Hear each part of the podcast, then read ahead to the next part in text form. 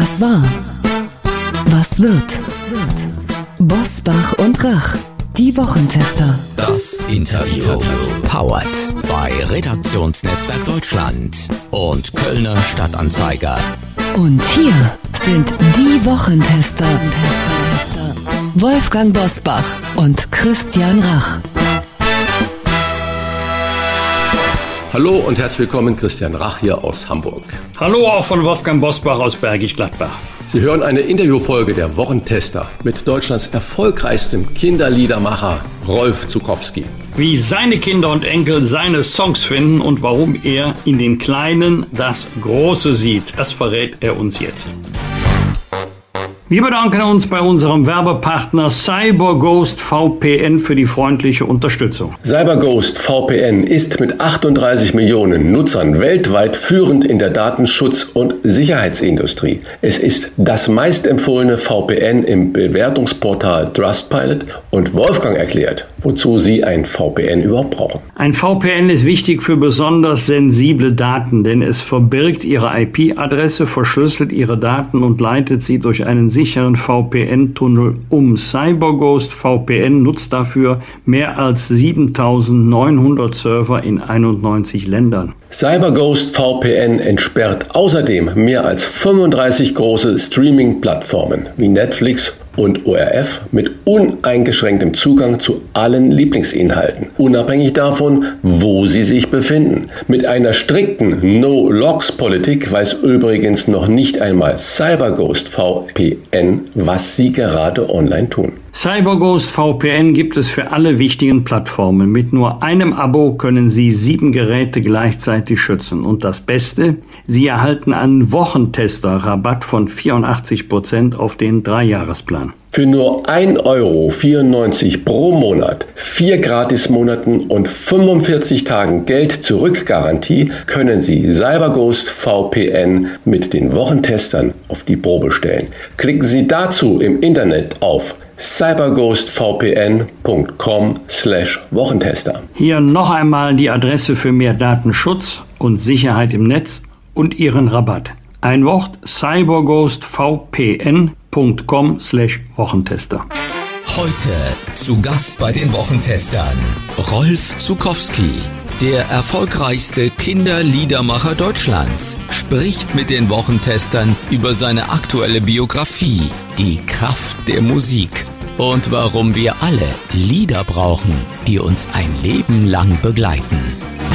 Wer Kinder hat, der denkt beim Namen Rolf Zukowski sofort an Lieder, die einem ein Leben lang begleiten. Hören wir mal kurz rein. Zwischen Mehl und Milch macht so mancher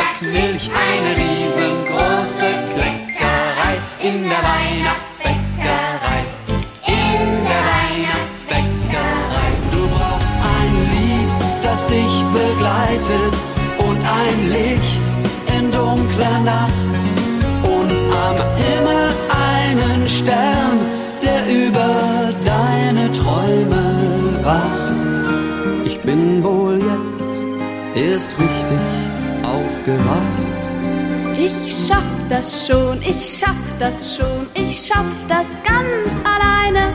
Du da im Radio, wie passt du denn da rein?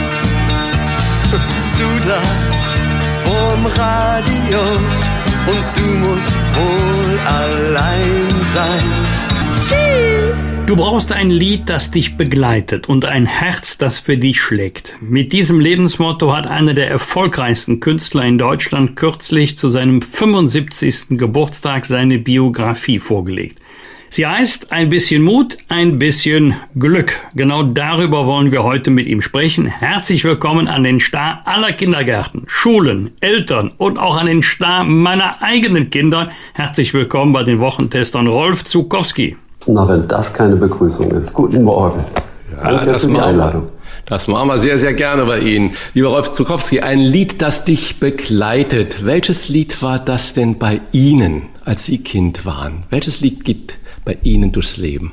Natürlich nicht nur eins. Durchs Leben gingen dann nicht so viele. Ich muss die Kindheit vielleicht dann doch mal in den Mittelpunkt rücken. Da war so ein Lied wie Der Mai, der Mai, der lustige Mai, der kommt herangerauschet von Hoffmann von Fallersleben. Alle Jahr wieder aktuell. Ich bin im Mai geboren und das ist vielleicht immer mein liebstes Kinderlied geblieben. Dazu kamen aber viele Lieder meiner Eltern, die ich auch mochte, wie zum Beispiel Junge komm bald wieder oder La Paloma. Ich komme ja aus einer Seemannsfamilie. Mhm. Wenn Sie sagen, Junge komm bald wieder, das hat ja der damals unglaublich berühmte und angesagte Freddie Quinn äh, mhm. geschrieben. Im Gegensatz zu Ihnen, Sie sind ja immer noch populär, kriegen noch Musikpreise, Echos und so weiter. Was ist mit Freddie Quinn passiert? Wissen Sie das? Nein, er hat sich, glaube ich, zurückgezogen. Es gab wohl auch einige Schwierigkeiten in der Öffentlichkeit mit ihm, die ich aber jetzt nicht wiedergeben kann. Man hat lange nichts von ihm gehört, auch nicht in Hamburg, äh, wo er sich ja eigentlich doch zumindest musikalisch sehr zu Hause fühlte. Sie haben drei erwachsene Kinder und fünf Enkelkinder. Das stimmt. Wie war und wie ist das, wenn Papa und Opa der erfolgreichste Kinderliedermacher ist? Müssen die Kinder da zwangsweise die Weihnachtsbäckerei hören, von morgens bis abends oder lieber doch nicht? Also Sie waren ja in der Geburtsstunde vieler Lieder dabei. Viele Lieder sind ja aus dem Familienleben heraus entstanden, wie zum Beispiel Zebrastreifen, Zebrastreifen, mancher wird dich nie begreifen, habe ich mit meiner Tochter an der Hand im Straßenverkehr geschrieben. Oder mein Platz im Auto ist hinten auf dem Weg zum Kindergarten. Und dann waren das ja auch ihre Lieder. Die haben sie wirklich gern gehabt und gern gesungen, teilweise auch im Studio und in Fernsehsendungen. Und die Weihnachtsbäckerei ist als Lied ja in einer Autofahrt entstanden, von Bochum nach Hamburg. Äh, die Familie hat zu Hause gebacken. Ich kam mit dem Lied zurück und habe es dann zu Hause vorgetragen. Und unser kleiner Sohn hat es auf dem Weg ins Bettchen weitergesungen und hat die Melodie etwas verändert. Und so kennt es heute jeder. Das sind ja die unbeschwerten Zeiten, äh, die man da hat, wo der Glanz in den Augen ist. Und Sie beschreiben in Ihrem Buch ja sehr schön, was Sie zu den Kleinen alles hingezogen mhm. hat. Für alle, die Ihre Biografie noch nicht gelesen haben. Zwei Fragen. Warum bedeutet Ihnen die Arbeit mit den Kindern so viel? Und Sie haben beschrieben, wie auch so ein Lied entstanden ist mit Ihrer eigenen Tochter an der Hand und so weiter. Und zweite Frage, wenn Sie das heute betrachten, können unsere Kinder heute noch so unbeschwert sein? Sein, wie es vielleicht in den 60er, 70er, 80er Jahren war? Also was mich zu den Kindern hinzieht, das hat sich ja durch das frühe Vaterwerden entwickelt. Ich habe ja vorher schon Musik gemacht, Beatmusik, habe Schlager geschrieben für Nana Muskuri, Peter und Mark und andere. Und die Freude daran, dass ein Kind singt, ist dann in unser Leben gekommen und dann lag es für mich nahe, auch mit dem Kind zu singen und für das Kind Lieder zu schreiben. Das zog dann über unseren Kindergarten, der ein selbstorganisiertes Kinderhaus war, immer größere Kreise. Trotzdem war ich meistens sehr nah an den Kindern. Die Veranstaltungen waren in der Regel klein und ich hatte ja auch oft Kinder auf der Bühne, Chorkinder, die ich dann im Vorfeld der Konzerte in den Proben besonders gut kennengelernt habe. Und die Vielfalt der Kinderpersönlichkeiten hat mich immer fasziniert. Der Blickkontakt spielte immer eine große Rolle, das Vertrauen der Kinder, die Spontanität, und natürlich auch der Klang der Stimme, das muss ich auch sagen, hat mich wirklich oft verzaubert. Ob die Kinder heute unbeschwerter sind als damals, ich glaube, man muss dann schon sehen, dass jedes Kind irgendwie sein eigenes Leben auch auszuhalten hat. Das kann ja sehr individuell sein. Es kann eine glückliche Kindheit sein, in der es trotzdem manchmal richtig schwer wird durch Situationen in der Familie, durch Krankheiten. Die Kinder bekommen ja heute von der allgemeinen Weltlage viel mehr mit als früher. Ich glaube, das ist der ganz große Unterschied. Früher gab es ein paar Mal am Tag Nachrichten im Radio oder auch dann die Tagesschau. Heute sind die Kinder, glaube ich, ganz regelmäßig mit dem konfrontiert, was uns Erwachsene auch bewegt und besorgt. Und das ist nicht leicht äh, für die Eltern, denn die müssen ihre Kinder ja auch immer wieder in diese Situation hinein begleiten und je nach ihren eigenen Möglichkeiten Erklärungen abgeben, sie beruhigen, ihnen Zuversicht geben oder auch sie wachsam machen. Kinder müssen ja auch vorsichtig sein. Es gibt Gefahren, auf die man sie durchaus hinweisen muss. Ich würde sagen, es ist zumindest für die Eltern nicht leichter geworden. Für die Kinder muss man es sehr individuell sehen. Ich höre heute immer noch von Familien, dass ihre Kinder glücklich sind, dass sie auch mit Liedern, auch mit meinen Liedern leben. Deutschland ist ein sehr, sehr vielfältiges Land. Ich glaube, da gibt es auch große Unterschiede zwischen den Metropolen und der Bevölkerung auf dem Lande. Am Anfang unseres Gespräches haben wir einen kurzen Ausschnitt aus Duda im Radio gehört. Ja. Den Song haben Sie 1981 mit dem kleinen Nils Peters aufgenommen. Haben Sie auch heute noch Kontakt zu Herrn Peters? Ja, also Nils ist tatsächlich einer der Freunde von den wirklich sehr vielen, die mir immer noch persönlich sehr nahe sind, lebt gegenüber. Wir wohnen hier in Hamburg-Blankenese. Auf der anderen Seite, auf dem Elbufer irgendwo liegt die Lüneburger Heide und da lebt Nils Peters. Der arbeitet bei Airbus, ist ein ganz bodenständiger Mensch, liebenswert, macht Musik, Hausmusik. Und wenn wir zusammen sind, dann werden viele Erinnerungen sofort wach. Und wir sprechen auch über Dinge, die heute sind. Er ist auch sehr bewusst äh, in der Gesellschaft zu Hause und man redet auch über die Dinge, die uns alle irgendwie bewegen. Das ist ja toll, dass Sie da noch Kontakt halten zu dem Nils Peters. Aber durch du da äh, im Radio wurde auch ja Frank Elsner auf sie aufmerksam. Damals war der tolle Frank Elsner Programmdirektor von Radio Luxemburg. Aus anfangs fünf Minuten am Morgen wurde schon bald der ganze Kindertag bei RTL. Und ein Jahr später saßen sie auf der Wetten das Couch im ZDF, damals noch mit Zuschauerzahlen von jenseits von 20 Millionen. War Frank Elsner für Sie so etwas wie der Türöffner in die Kinderzimmer der Nation? Das kann man so sehen. Ich habe mich ja getraut, ihm erstmal zu schreiben, ob ich ihn mal besuchen dürfte in Luxemburg und das Lied Duda im Radio vielleicht ein bisschen zu erweitern durch eine kleine Rundfunksendung. Davon war er sofort überzeugt, hat mir in der Hauptsendezeit, ich glaube es war morgens um fünf vor sieben, äh, fünf Minuten gegeben. Und er hat dann immer mehr ermöglicht äh, für die mediale Präsenz von mir. Er hat mir die kleine Rundfunksendung Moment mal gegeben, da war ich der Nachfolger von Desiree Nosbusch. Und aus dieser Sendung heraus hat sich dann der ganze Kindertag entwickelt und irgendwann kamen wir ins Gespräch über und ganz doll mich, das Lied, in dem die Kinder übrigens eine Coverversion von Volker Lechtenbrings Ich mag, erzählen, was sie alles mögen und was sie alles vielleicht sich wünschen. Und das hat er tatsächlich erkannt, dass da ganz viel drin steckt und hat mich zu Wetten das eingeladen. Die Kinder sangen ja auch ganz normal. In der Zeit damals gab es zwei große Kinderstars, Heinche und Andrea Jürgens. Und die sangen nun richtig großartig. Meine Kinder haben auch sehr schön gesungen, aber wie ganz normale Kinder. Und ich glaube, Frank Elsen hatte das Gespür dafür, dass gerade darum, darin auch die Authentizität und der Charme liegen. Und es hat sich dann ja auch gezeigt, wir waren dann ja mit diesem Lied und ganz doll mich noch erfolgreicher als mit Duda im Radio. Karriereerfolge können ja aus ganz verschiedenen Quellen gespeist werden. Eine ist das Talent, die andere Quelle kann der Fleiß sein, aber man braucht auch Glück. Oder wichtige Leute wie Frank Elstner oder Thomas Gottschalk, den Sie bei RTL kennengelernt haben. Trotzdem mhm. ist Ihre Karriere über einen langen Zeitraum kontinuierlich gewachsen. Ist das heute anders? Ich weiß nicht, wie Sie das jetzt meinen. Die Karriere ist ja nicht zu Ende. Bei denen, die jetzt noch in den Charts sind. Ja, also die Kreise, in denen man sich bewegte, waren natürlich kleiner. Die Medienwelt war überschaubarer. Man konnte sich, glaube ich, auch noch etwas intensiver austauschen, weil das nicht alles nur über irgendwelche elektronischen Medien und WhatsApps oder irgendwelche Internetpräsenzen stattfand. Und ich glaube, dass das heute immer noch möglich ist, bin allerdings nicht so oft in solchen Sendungen, um diese Backstage-Gespräche anderer Künstler miteinander zu verfolgen.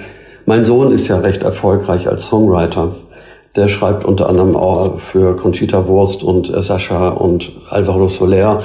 Der erzählt mir, dass er doch immer noch von diesen ganz persönlichen Kontakten lebt und dass man sich irgendwann kennenlernen, Vertrauen zueinander fasst und dann merkt, wir haben irgendwie dieselbe Wellenlänge, wir können auch zusammen Songs schreiben. Ich glaube, das ist eher für die Menschen, die Kinderlieder machen. Männer und Frauen sind das ja heute. Viel schwieriger ist, in die großen Medien hineinzukommen. Es gibt spezielle Formate, Kinderkanal und ähnliches, da tummeln die sich da zum Glück auch. Aber in die großen Hauptabendsendungen, in die großen Talkshows zu kommen, ist schwierig. Das hat jetzt zuletzt dieses Trio Deine Freunde, das ich ja auch äh, auf ein Label gebracht habe und fördere, in der NDR Talkshow geschafft. Das war wirklich mal eine Ausnahme, dass so eine eindeutig den Kindern zugewandte Gruppe in so einer Hauptabendsendung ist. Casting-Shows und Influencer suggerieren ja heute Erfolg und Karriere würden anno 2022 ganz anders funktionieren als in der Vergangenheit. Sehen Sie das auch so oder hat sich doch manche Konstante über die Jahre und Jahrzehnte gehalten? Also ich war nie ein großer Freund von Casting-Shows, weil ich diese Art, andere zu beurteilen in der Öffentlichkeit und das dann auch möglichst medienwirksam immer irgendwo fragwürdig fand. Es haben sich aber Castingshows entwickelt über die Jahre, die ich mir dann doch mal auch ganz gerne anschaue. Wie zum Beispiel im Kinderkanal gibt es eine Sing deinen Song. Da wird auch die Kreativität der Kinder gefördert und eingebracht. Und es gibt diese Songs, wo die Künstler die Lieder von anderen singen. Da heißt es, glaube ich, Sing deinen Song oder Ich sing deinen Song. Das Tauschkonzert. Das ist eigentlich keine Castingshow, aber es geht ein bisschen in die Richtung und da haben sich Dinge entwickelt, die ich mir auch sehr gern anschaue. Das klassische Format der Castingshows bedeutet mir nicht viel, aber ich glaube, es sind inzwischen doch einige Künstler aus solchen Shows heraus in eine Karriere hineingebracht worden, was aber, glaube ich, schon eher die Ausnahme ist. Nochmal zurück zu Ihrer Biografie. Sie schreiben in diesem Buch, dass Sie von einem Leben in sprachlich relativ einfachen Verhältnissen geprägt sind. Wie meinen Sie das? Also ich bin ja umgeben von Menschen, die nicht hochintellektuell sind, die nicht Journalisten sind oder irgendwie Sprachschaffende sind. Und darum ist unsere Alltagssprache ganz normal und, und fließt entsprechend. Und ich bin in der Schule natürlich durch die üblichen Schulungen, wir haben einen sehr, sehr sprachbewussten Lehrer gehabt, äh, sprachbewusster und sprachsensibler geworden. Aber wenn wir uns unterhalten, ist das wirklich eigentlich ganz alltägliches Miteinander. Und ich glaube, auch in meinen Liedern ist die Alltagssprache spürbar, in der ich lebe, obwohl ich versuche, die Dinge sehr singbar zu machen und manchmal auch bildhaft zu machen. Aber es ist keine geschraubte, bewusst intellektuelle oder gekünstelte Sprache. Was bedeutet denn die generelle Entwicklung der Sprache in einer doch sprachsensibler werdenden Gesellschaft für ihre Musik und die Texte. Wir sprechen unser Publikum mit Hörerinnen und Hörer an. Man könnte aber auch ein Gendersternchen setzen. Doch das singt sich nicht so gut, oder? Nein, das Auseinanderdriften der Kommunikationssprache und der singbaren Sprache beschäftigt mich durchaus. Ich kann sehr gut verstehen, dass man Frauen mehr ins Licht äh, und ins Bewusstsein rücken will, dass man die Vielfalt der geschlechtlichen Identitäten deutlicher machen will. Aber das alles funktioniert auch nur begrenzt übrigens, wenn man es sehr genau beobachtet, eigentlich im Wesentlichen in der Kommunikation und sogar noch besser in der geschriebenen als in der gesprochenen Sprache. In der gesungenen Sprache kann ich mir kaum vorstellen, dass sich dieser Sprachwandel durchsetzt. Allein schon die Doppelnennung ist schwierig. Die Genderlücke zu singen halte ich für unmöglich. Es mag einige Künstler im Bereich Rap und Hip-Hop geben, die das aufgreifen, aber immer da, wo es um Melodien geht und um auch um die Verinnerlichung von Liedern, dass man sie gerne singt, da sind, glaube ich, diese sprachlichen Hürden noch eine ganz spannende Herausforderung für die nächsten Jahre. Ich werde mich damit nicht mehr viel beschäftigen, weil ich auch wirklich kaum noch neue Lieder schreibe. Bin aber sehr gespannt, was aus meinen Liedern wird, in denen zum Beispiel so ein Wort wie Freunde öfter vorkommt. Und natürlich sind immer nicht nur Jungs gemeint gewesen. Oder auch ein Wort wie jeder, was natürlich immer männlich und weiblich gemeint war. Ich beobachte das mit Spannung, bin auch ein bisschen besorgt und hoffe, dass es irgendwo auch Brücken gibt zwischen diesen Szenen, die herkömmlich sprechen und die, sagen wir, zeitgeistig sprechen und vor allem auch schreiben. Ich beobachte auch äh, vieles mit Spannung und in Sorge. Wenn ich jetzt an unsere Familie Rach denke, früher natürlich liefen ihre Musik, die Kinderlieder, Weihnachtsbäckerei oder Du da im Radio. Und es wurde dann am Abend immer vorgelesen. Äh, entweder hat Mama oder Papa das gemacht oder die Großeltern. Das war ein Ritual, was ja. köstlich war, was ähm, unglaublich die Fantasie freigesetzt hatte. Rückwirkend betrachtet, das sage ich einfach, wer ihre Musik mit Kindern hört, der macht äh, sich auch Gedanken, wie er Kinder mit etwas Sinnvollem begeistert. Wenn ich das jetzt aber heute beobachte und dann weiß, dass in vielen Familien immer weniger vorgelesen wird und dass die Abteilung, ich nenne sie mal Berieselung, man, die Kinder haben schon ein äh, internetfähiges Handy oder ein Tablet mhm. und das regiert zu Hause. Man stellt die Kinder damit, sage ich mal, wertend ruhig. Was macht das denn Ihrer Meinung nach mit der Fantasie der Kinder? Ich habe ja Enkelkinder. Da beobachte ich genau das, was Sie beschreiben. Zum Glück liest meine Tochter Ihnen immer noch was vor, zumindest im kleinkindlichen Alter und auch noch im Grundschulalter, so bis zur zweiten Klasse, wenn die richtig selber lesen können. Sie singt Ihnen auch etwas vor. Sie hören auch immer noch viel Musik wirklich nur und singen mit, vor allem bei Autofahrten. Das ist noch ganz selbstverständlich. Auf der anderen Seite sind Sie tatsächlich beschäftigt mit Smartphone, Tablet, Videospielen und ähnlichem. Wir schauen das als Großeltern auch mit Skepsis an. Auf der anderen Seite entwickeln sie sich eigentlich doch auch so, dass man Vertrauen haben kann. Sie sind kreativ, sie malen sehr gern. In der Schule gibt es ja auch manchmal Aufgaben, in denen man sich was ausdenken und formulieren soll. Das können sie auch, können sich recht gut konzentrieren. Und ich kann über meine eigenen Enkelkinder hinaus nicht sehr viel zu diesem Thema sagen. Aber es ist eine andere Kindheit. Also die Kindheit unserer Kinder war natürlich eher davon geprägt, dass es ab und zu mal was für sie im Fernsehen gab. Dann hatte man Videokassetten, die man vielleicht 10, 20, 30 Mal angeschaut hat und nicht andauernd neues Programm. Und das wird die Kindheit und durchaus auch die intellektuelle Entwicklung der Kinder prägen. Ich glaube, da müssen dann doch eher Soziologen und Pädagogen etwas breiter in die Bevölkerung hineinschauen, um das besser zu beantworten, als ich es kann. Haben Sie ein Rezept oder zumindest einen Ratschlag, wie wir trotz Internet und Co wegkommen können vom Multitasking bereits im Kinderzimmer? Also ich glaube, alles, was Kinder sehr früh beginnen und wirklich intensiv machen, das wird sie auch weiter begleiten. Dazu gehört ganz bestimmt Musik, vor allem das Singen, aber auch wenn man ein Instrument spielt, das Musizieren und möglichst auch mit anderen, die Freude mit anderen in einer Gruppe etwas auf die Beine zu stellen, etwas zu erleben, was ja oft Freude ist, aber oft auch Herausforderung und äh, auch durchaus mit Anspannung zu tun hat. Vor einem kleinen Auftritt zum Beispiel ist man aufgeregt und wenn man es geschafft hat, ist man ein bisschen stolz auf sich und die Gruppe. Ich denke, da kann sich noch viel entwickeln, wenn man dann früh genug damit beginnt, dass die Kinder sagen, ich kann ohne dieses Glücksgefühl in mir beim Singen, beim Musizieren eigentlich gar nicht mehr leben. Die brauchen das dann irgendwann. Und ich glaube, obwohl ich selber dem Sport nicht so nahe bin, dass es mit intensiven Sportlern